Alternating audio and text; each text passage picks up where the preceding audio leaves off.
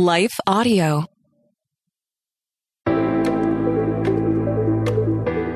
Hello, and welcome to Kainos Project. I'm Dale, And I am Tamara. and we are here to help you tackle ancient truths in everyday settings. And we are back after last week, which means that in the interlude between the close of last week's conversation and the opening of this week's conversation, we have not yet been canceled. So if this ever makes it to air, then it was a good week, you know? I, I guess so. Uh, so, just kind of to recap on where we were last week, if you have not listened to last week, please press pause, go back to last week, um, because it's helpful to have a whole picture of the conversation rather than just um, dropping in halfway through the conversation. Right. So, if you did not listen to last week, please go back and listen to last week. Did you go back? You did. Great. Okay. All right. Welcome. So, um, recap. We've we're last week we're talking um, really leaned into sexual orientation. What does that mean in terms of our culture? How do we define those terms? And what is the biblical framework that we are able to operate within when it comes to our view of sexual orientation?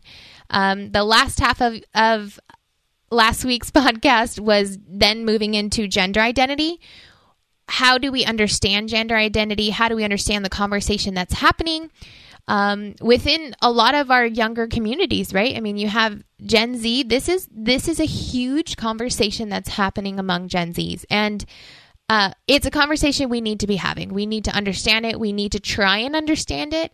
Um, so, I guess let's pick back up with our conversation on gender identity. Right after this. Hi, I'm Rebecca Scott. As a servant of God, wife, and mother of four, I understand the juggle of multiple roles and stages. That's why I created the Encourager podcast to help guide us through the messy middle stage of life. Join me on the Encourager as we challenge the chaos and embrace harmony. Together, we'll create practical systems to balance your roles and fulfill priorities. And we will do it while having joy and energy for both home and work life. Tune in for inspiring stories and interviews, actionable tips, and methods to do both home and work life. Because here, we believe you can do all things, just not all at once.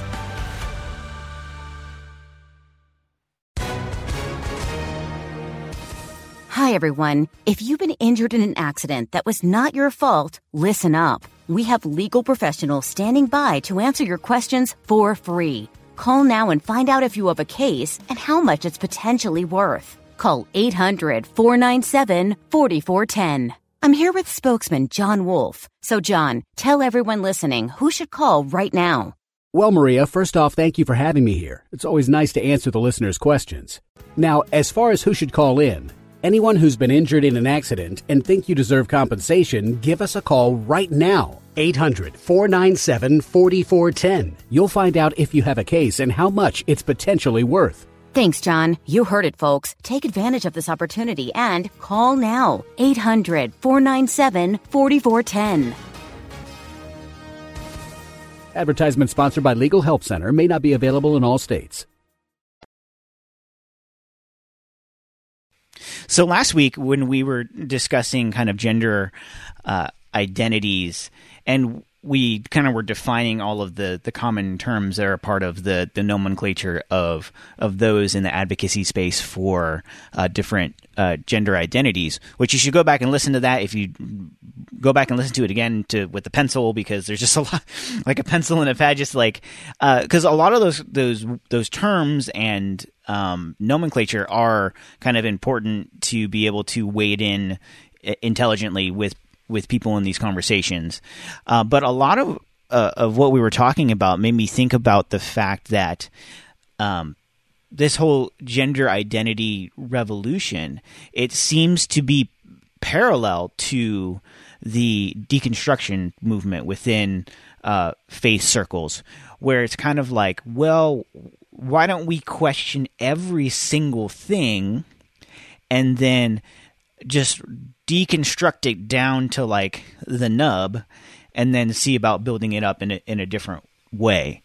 Um, and that seems to be what's happening a lot with with gender. It's like just the whole thing's being deconstructed and reconfigured um, as a social construct. I think that's a fair assessment. I'm sure for a lot of um, Christians, that's scary, right? So even think about when it comes to the conversation of deconstructing your faith, there certainly are people who deconstruct right out of their faith. And that's the big fear when it comes to believers. As soon as you hear, you know, your friend, your your children, your relatives saying they're deconstructing their faith, you're like, oh no, that means like you're not going to have faith at all anymore, and that's a scary that's a scary reality for people. But um, it's the reality that we're living in, and I do think it is helpful to have these conversations and to understand why are people deconstructing. And in as we draw the parallels to gender identity it is helpful to see like okay we have a generation now that is just really tired of the social constructs and the way that male and female are defined is that a bad thing is it a bad thing to have that conversation is it a bad thing to wrestle with that I would say no, because it's something that our culture has not always got it right. American evangelicalism has not always got it right. Um, and so it's okay to question things and to try and break them down in their parts with the hope of building it back up. And so when it comes to the conversation of gender identity, is there any biblical framework that we're able to operate in? Or is this entire conversation being guided by this gender identity movement and really being guided by our culture? It is interesting because i never actually thought about this in th- these terms kind of so clearly. I mean, because a lot of what we have done is deconstruction of faith, whether it's looking back at inherited traditions, saying like, "This is not what the Bible really says." Let's kind of reinterpret that. As you reinterpret different portions of Scripture, your theological framework kind of shifts and changes um, because of the the ills of a lot of what we were raised up with. In the same way, whether it be kind of traditional gender roles or whatever it might be, um, there may be a, a, nugget of goodness with deconstructing some of that w- within uh, certain parameters. I mean, with the faith deconstruction movement, I know there's certain people who have deconstructed so far that they're like, well, I don't even know if Jesus was even a, a, a historical person who actually existed. I'm like, well, you've deconstructed like basically out of reality at that point. Yes. And so like, you know, just just to places that are are so far beyond like removed that are not really grounded anymore. I think in the same way, probably that's what's happened with the whole gender identity Yes. uh, movement, where a lot of it has deconstructed beyond the the realm of what reality can can withstand and bear. Um, so I think for us, uh, of of wanting to be uh, not only faithful to Scripture, but also just like intelligent and compassionate. Um, what are the biblical frameworks for gender? What of it is just cultural that that has we've imported into the Bible, um, and and what are the universal principles that we can kind of map onto what we see in the gender identity landscape? Mm-hmm. Yes, you articulated that really well. Um, I think all of my months of kind of reading into this, you you articulated it better than all of the notes I've taken. So thank you. When it comes to the biblical framework of gender identity, of gender, what does the Bible have to say about gender? It is really interesting how the overlap of conversation as you're understanding the role of male and female within scripture, um, you end up back into the conversation of what is the role of a woman in general. And I just hadn't connected that there would be so much in scripture that, like, I've already dove pretty deep into as I've tried to understand what is it that God is truly calling women to versus what is it that the American church has said women are to be within Christianity. That's just a sidebar. Sorry. You had your sidebar of uh, the deconstruction movement, and I had know. my sidebar of women in ministry, ultimately. Which means is- the, the next sidebar is on me. You know, all right, so get to it. Uh, so when it comes back to what we're we're trying to talk about right now is the what are we trying I to know. talk about? back to the biblical framework of gender and gender expression. Uh, the kinds of deep thinking we are having around gender identity were certainly not happening when scripture was written, right? Uh, again, though we don't see it as a one to one correlation, there is a biblical framework that we are able to operate in. And there are two fundamental truths that I think help guide this conversation that are written in scripture about how our gender relates to being made in God's image.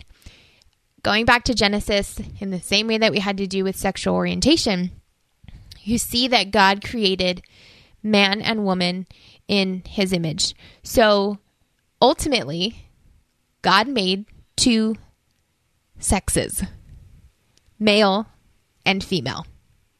So, like, that's a really good starting point when it comes to gender identity. There are two. God created a binary. Mm-hmm. And I I feel like people have have said that in in the past eh, with a tone that is like very harsh and stern. But the the fact remains that when God created humanity, he created humanity in a male female binary. Right. The, the the scripture expresses it that way. Yes. And it's important to point it out because that's the framework we we ought to operate within, right? Like that is what God created humanity to be. Right. So if we're taking female. scripture as the authority, as you and I do, then then gender is binary. Yes. So, as we are created biologically as male and female, we are to also express that in those same categories. Got it. So they, from the biblical perspective, uh, gender is binary. The sex that is assigned at birth is the same as the gender, and that that Yes. gender is the gender that ought to be expressed. Right. If we're looking at the way that Scripture speaks about maleness and femaleness. Yes. Got it. Okay. I always love it when you help clarify my mess of a sentence. Uh, so there's there's no denying that men and women are different, right? Biology itself is the easiest place to point to the fact that men and women are, in fact, different.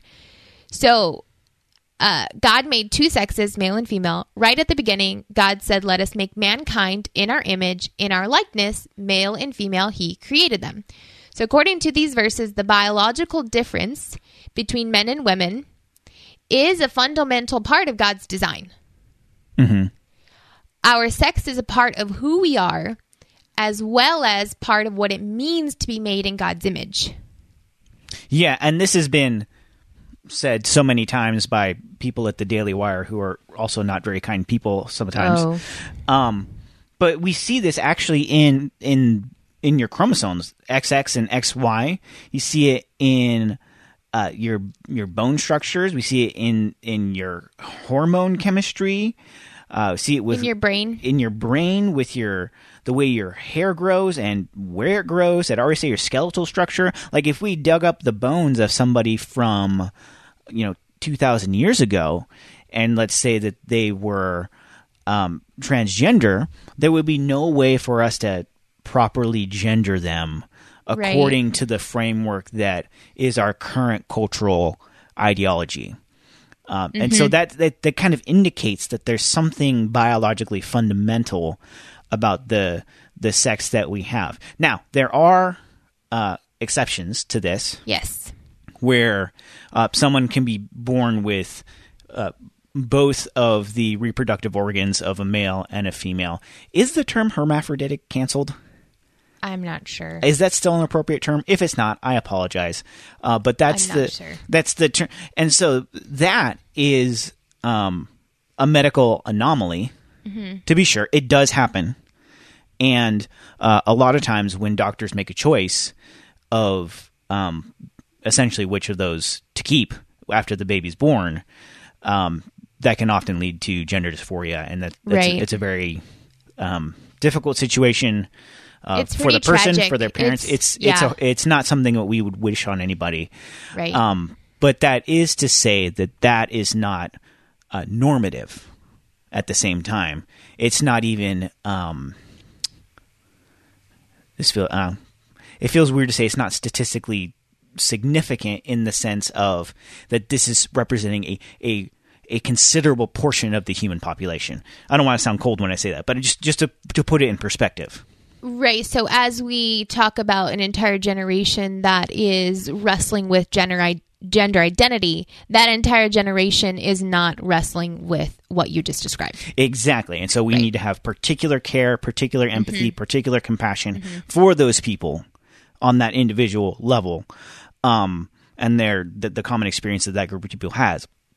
But also to say that that is not the that's that's not factoring into the conversation of you know the other 95% 98% that we want to talk about that that isn't in that that state of crisis biologically speaking Right. So as we describe like God created you with a certain gender, this group of people is a different conversation.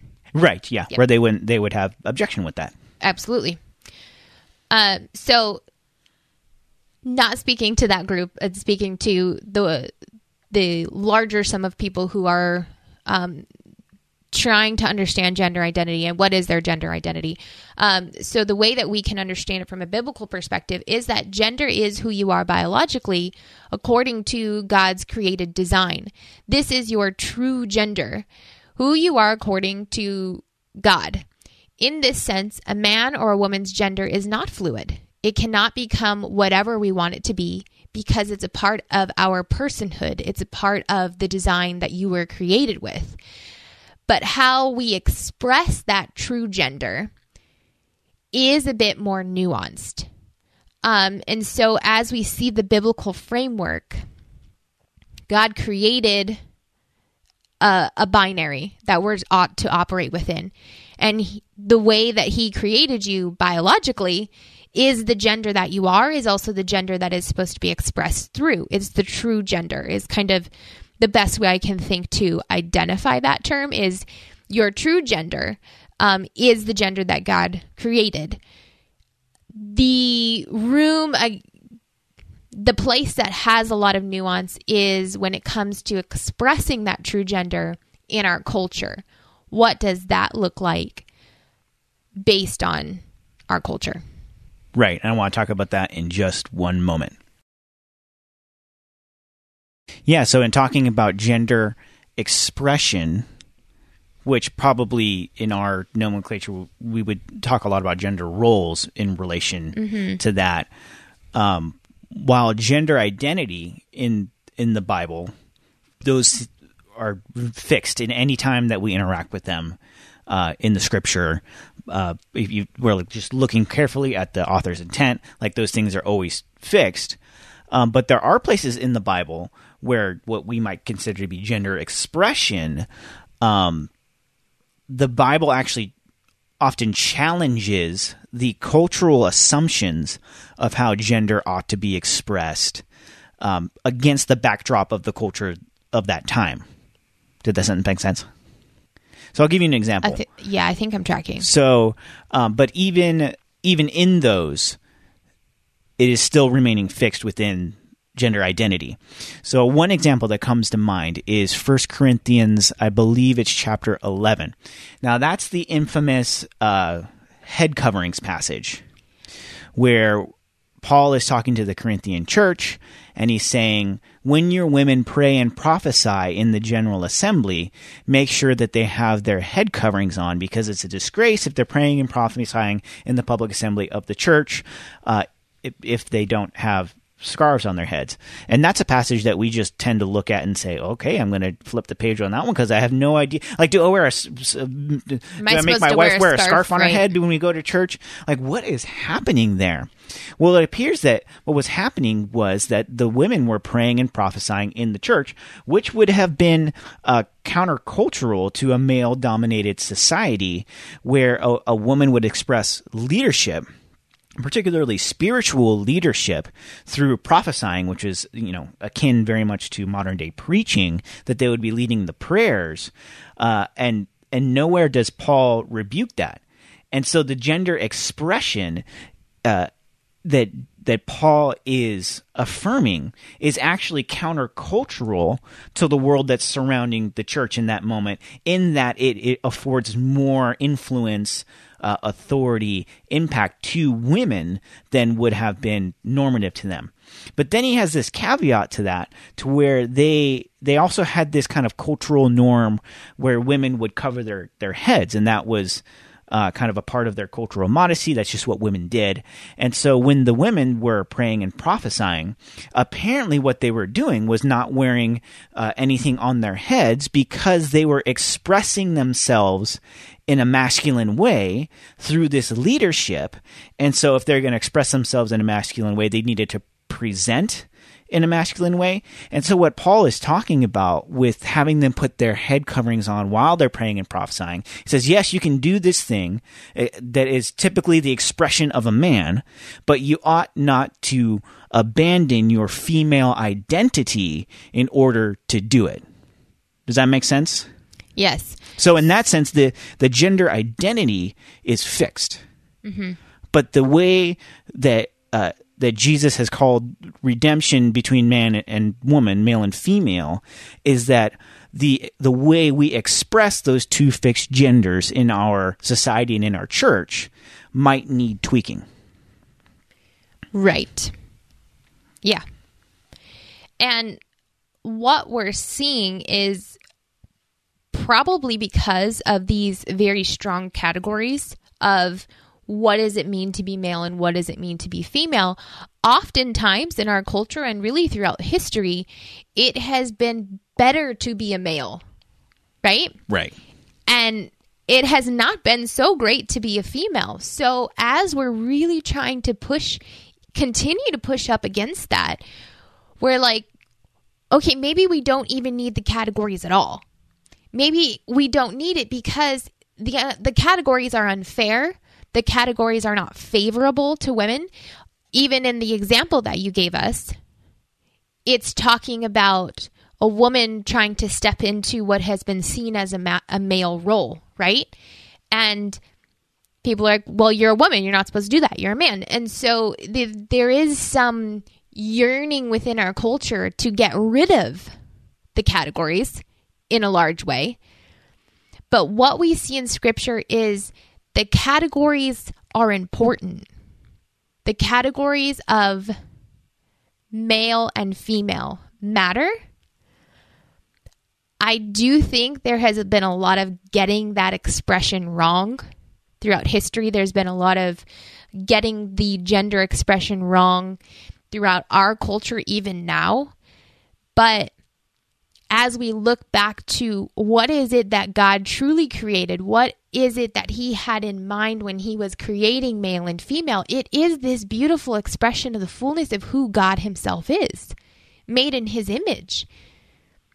They are distinct in who they are as male and female, but together, God created them to operate within this world to be an expression of who God Himself is and trying to get rid of the male and female categories altogether or trying to not identify in either which way is actually losing a bit of what God created and a bit of what He designed humanity to be. And again, I understand that our, our world has gotten it so wrong and has used it in very abusive ways, even that we just want to get rid of it altogether. But in even deconstructing our identity, I suppose, what are the parameters that we're supposed to be operating in? And those parameters are God did create male and female, and He did create you to be male or female, right? And how do we express that in a way that is glorifying to Him? And how do we express that in a way that shows yourself to be male or female in in a good way in a way that is is true of what he created. And sometimes it's like well that's just a hopeless ideal. Because how are we ever going to see it in the form of its true beauty until Christ returns? Like we're still not going to get it right. But gender identity what's happening now and and the caution that we need to have as Christians is you can't throw the baby out with the bathwater. You have to try and see what God created and how is God redeeming that? How is God restoring that? And how is God bringing that back to the goodness of what He created it to be?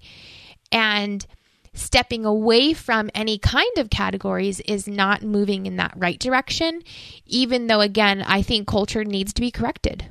And I, I understand the longing for culture to be corrected, and I think this is a way we're doing it. Um, also, to not talk about the postmodernism effect that we're seeing is the shift in thinking altogether of identity is very much um, kind of like the domino effect of postmodernism is I am who I feel I am.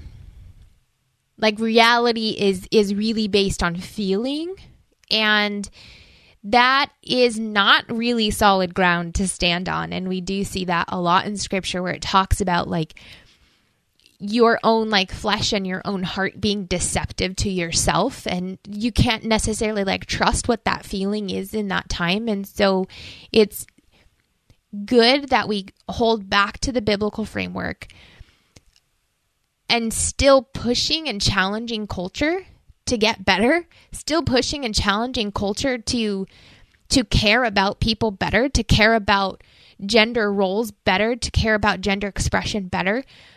But we can't push so far that we step out of what God intended humanity to be. Right, because if the categories are created by God, then the categories aren't themselves inherently problematic.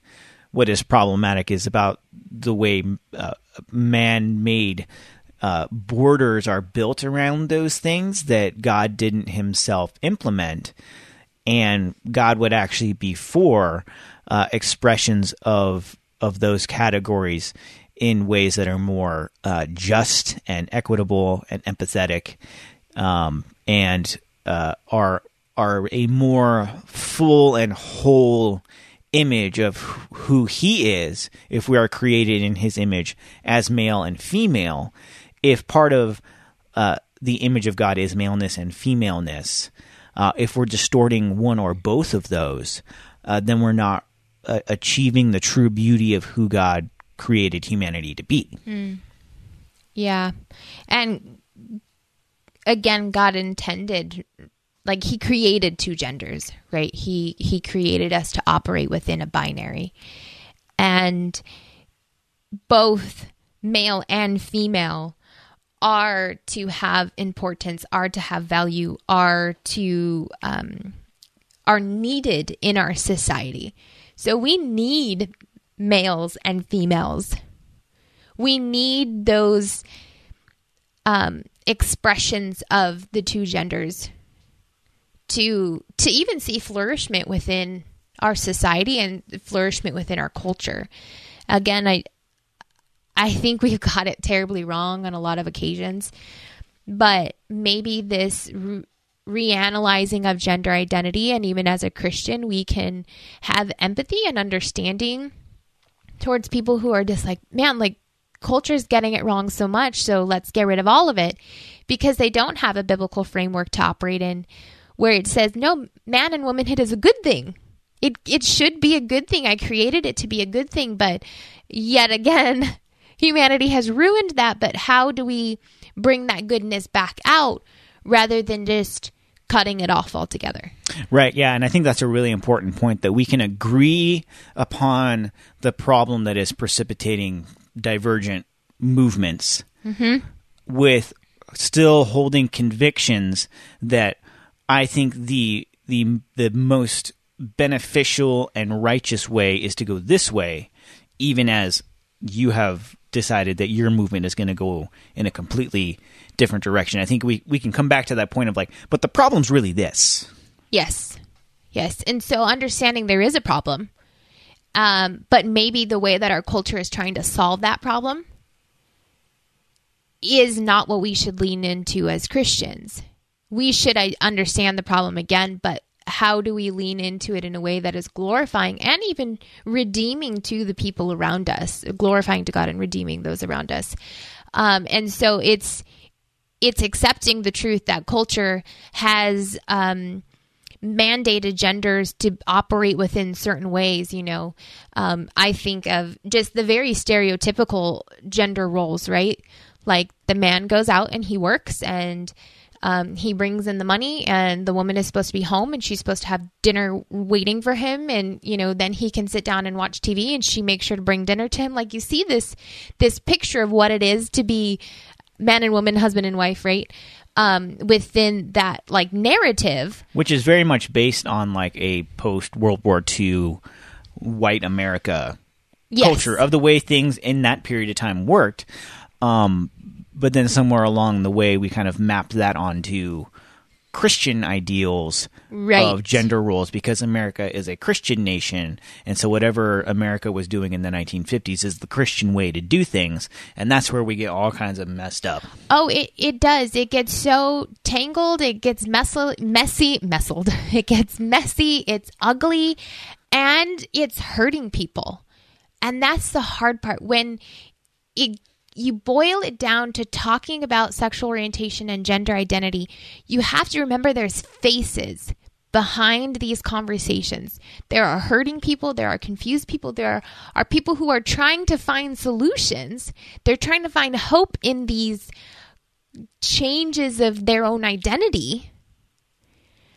And too often, I think we Christians hear about this and they're like, that's crazy and I don't understand it. And why are people thinking that way? Like these young people, and we're writing off the conversations altogether instead of trying to step in and lean in and talk to people like, why are you thinking this way? What is it about your identity that you're trying to figure out?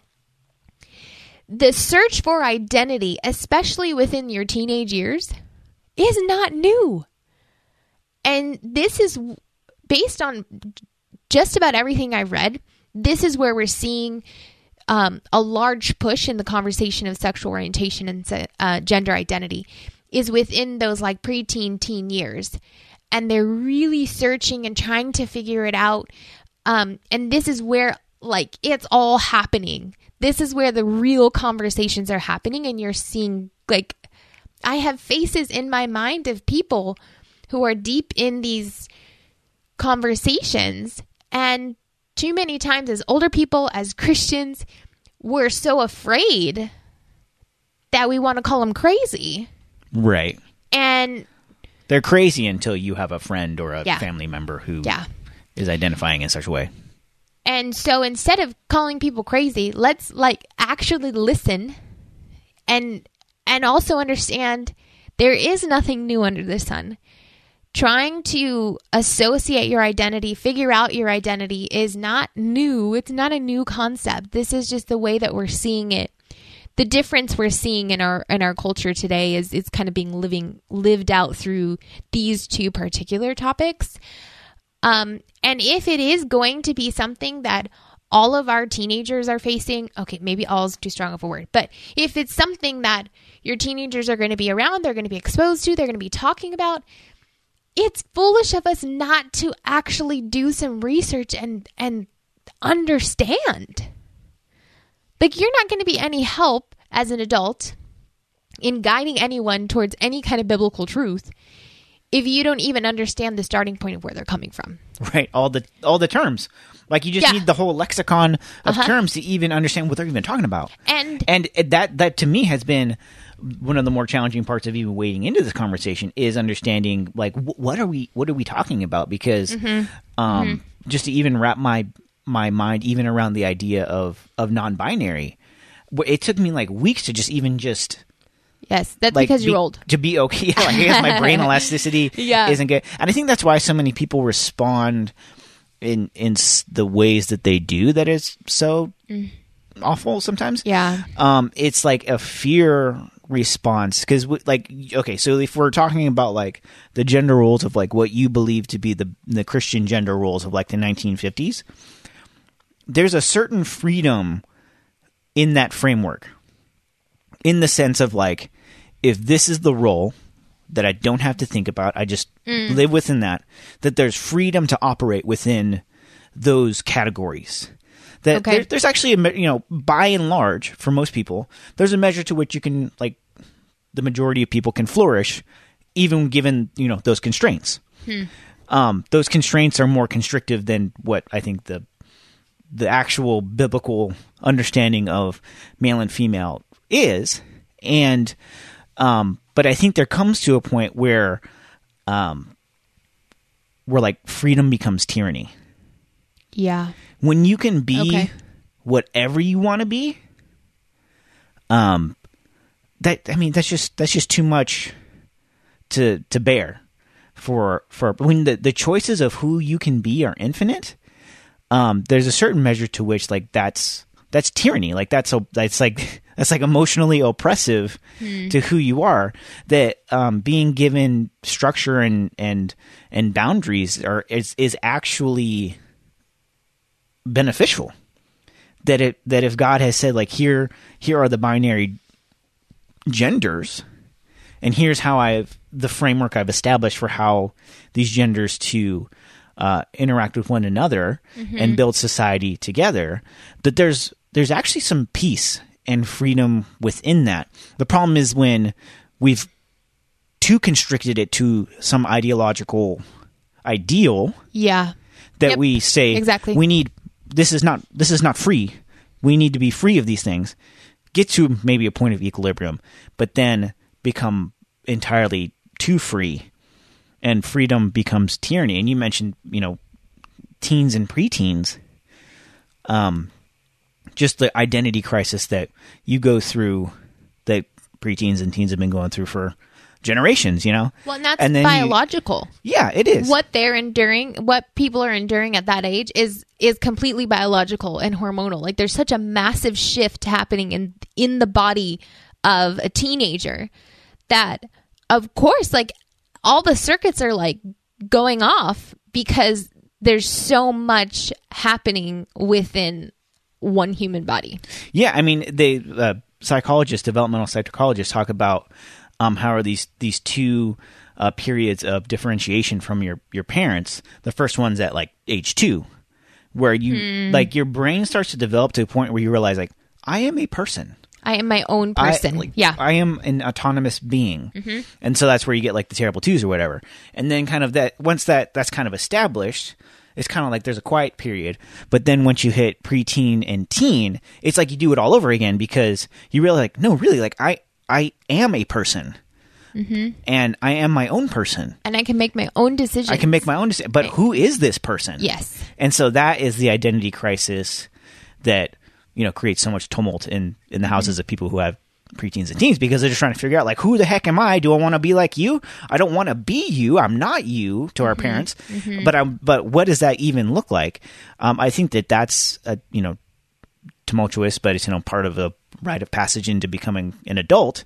Uh, I think when you add on the uncertainty of the almost infinite gender identities that someone can have, I th- I'm not trying to like be condemning or or mean about this in any way. I think that that freedom becomes tyranny. Yeah, and I think as we understand it, we also have to see it within the context of our fallen world. Of our fallen world is seeing there are issues at hand and there is an identity crisis. I mean for for teenagers specifically, um and we need to extend some compassion and grace for that and under and just try and understand. I think that's the big issue right now, even in articles that I'm reading that are written by Christians, most of them have like no intention to understand. No They intention. even misrepresent. Yes. Yeah, hmm they misrepresent the other side to make it seem more evil. Yeah, and and to make it seem crazy and wild and like we have it all figured out, our generation or our view of things has it all figured out. There's a lot of books that I've read on this particular topic, especially that lean into the effects of postmodernism and like the crisis and just the sexual revolution in general.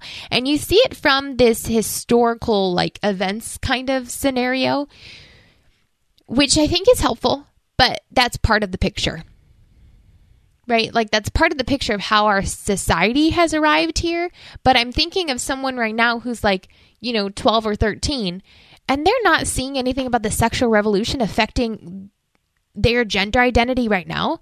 Like that is so far removed from what's on their mind. And so we have to step into these conversations with the intention of understanding fellow humans, understanding people who are wrestling with this, who are even experience some sense of gender dysphoria, who it's it's it's disturbing them to the point of having mental health issues, of, of wrestling with depression and anxiety and and so this is real life happening.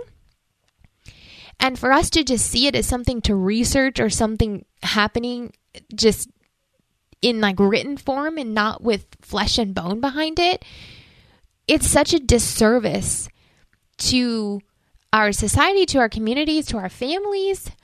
Um, and it really does lack the heart of Jesus because Jesus seeks to really step in and and commune with people.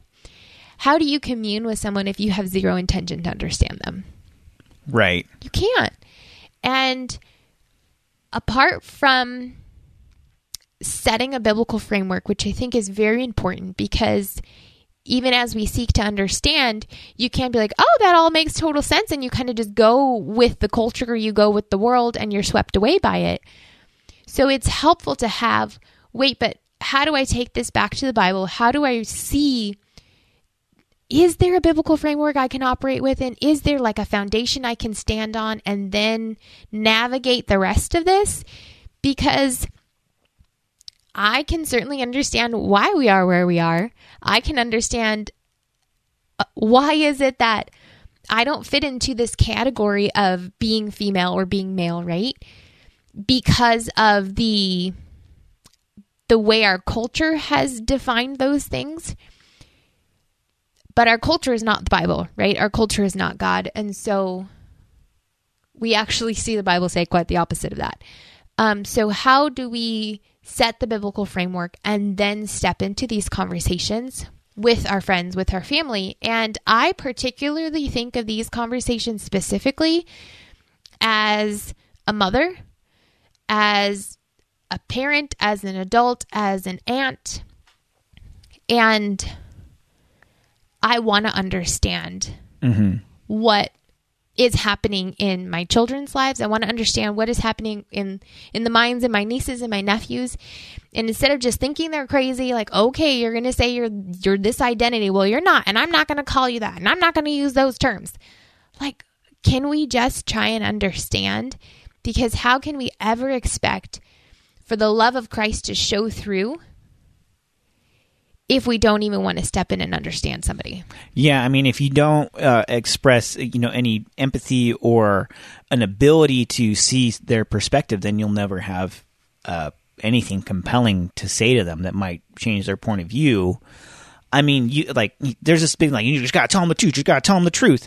Well, like yeah, but you also have to like then they have to you have to relate to them in such a way that they will receive some kind of truth from you because you've accepted you know their you know their yeah. quote unquote truth. You know, there's there's obviously we believe that there's one truth, but we live in a postmodern society where people think that truth is relative, and so until we're willing to at least like see someone's perspective mm-hmm. and say, I can mm-hmm. affirm this, this, and this, and even the parts I can't affirm, I can understand and I feel with that. Um, unless we're we're willing to uh, reach out to that point, then we'll never have anything compelling to say to somebody right. on side of on the other side of mm-hmm. the gender identity mm-hmm. divide. And I don't think the the conversation of sexual orientation and gender identity should bring us any kind of fear. I think we're seeing just another shift within our culture. But like we have to stay tethered to Christ and we have to stay tethered to his truth and knowing that like we can do our best to guide our kids and our grandkids and our youth groups and like the generation that comes next we can do our best to guide them towards Christ and towards the truth of scripture uh, I it is important that in our in our hope to understand them and in our hope to love them that we don't compromise on truth that we don't um, say well then i affirm all of it. I affirm everything and everything is good and everything is great because i love you and i want us to be on the same page. I don't want you to block me out of your life. Uh, we have to continue to hold intention truth and love. Um, but oftentimes i think um, people we we err on one or the other. we we do one or the other because the, to we not don't want both to not waver on truth doesn't mean that every time I see you I have to tell you I think you're wrong. Well, and Or it doesn't ev- mean every, every time, time- I have to. If I wait, if I hold to truth, that it doesn't mean every time I see you, I have to remind you, here's the truth, and hit you over the head with it. I actually Right. think you can't even step into that conversation of truth until you have developed that relationship um, and respect for your truth to be heard. Right? You need the relational authority. Yes, Mm-hmm. exactly. Um, because if I haven't shown you that I love you, if I haven't shown you that I cared about you, if I haven't showed you that I'm here to understand you, then how in the world are you going to even take anything I'm saying to mean anything, to be worth anything? And so to even start with truth, I think is is sometimes a bad place to start um, in a personal relationship. That's the headline. Tamara Chamberlain says to start with, you can you never start with you truth. can't start with truth. It's you gotta bad. start somewhere else. Yeah, but But seriously, like you can't start with like here's what I think. Yeah. Oh, I came home. You know what? I think that I'm non-binary, mom. Well, let me tell you why that's not what you're supposed to be thinking. It's like, Yeah, what me- in the world? Like that is not helpful. They're just going to lock their door and like not want to talk to you ever again. So how do we hold intention, truth and love? And I do think it's hard. It's hard to hold both of those things, but um, we need to be invested enough in the lives of others to try and see the biblical framework that we're supposed to operate in, but also to try and um, establish that relationship and that love for them so that you can even step in and speak any kind of biblical truth to anybody at all. Yeah. Thanks for listening to the Kainos Project podcast. Thank you also to our partners at Life Audio. Visit lifeaudio.com to find dozens of other faith centered podcasts in the network, including shows about prayer, Bible study, parenting, and more. If you enjoyed hanging out with us today, consider subscribing to the podcast and leaving a rating and review. And be sure to visit our website, kainosproject.com, for more helpful resources. Thanks again, and we'll see you next time.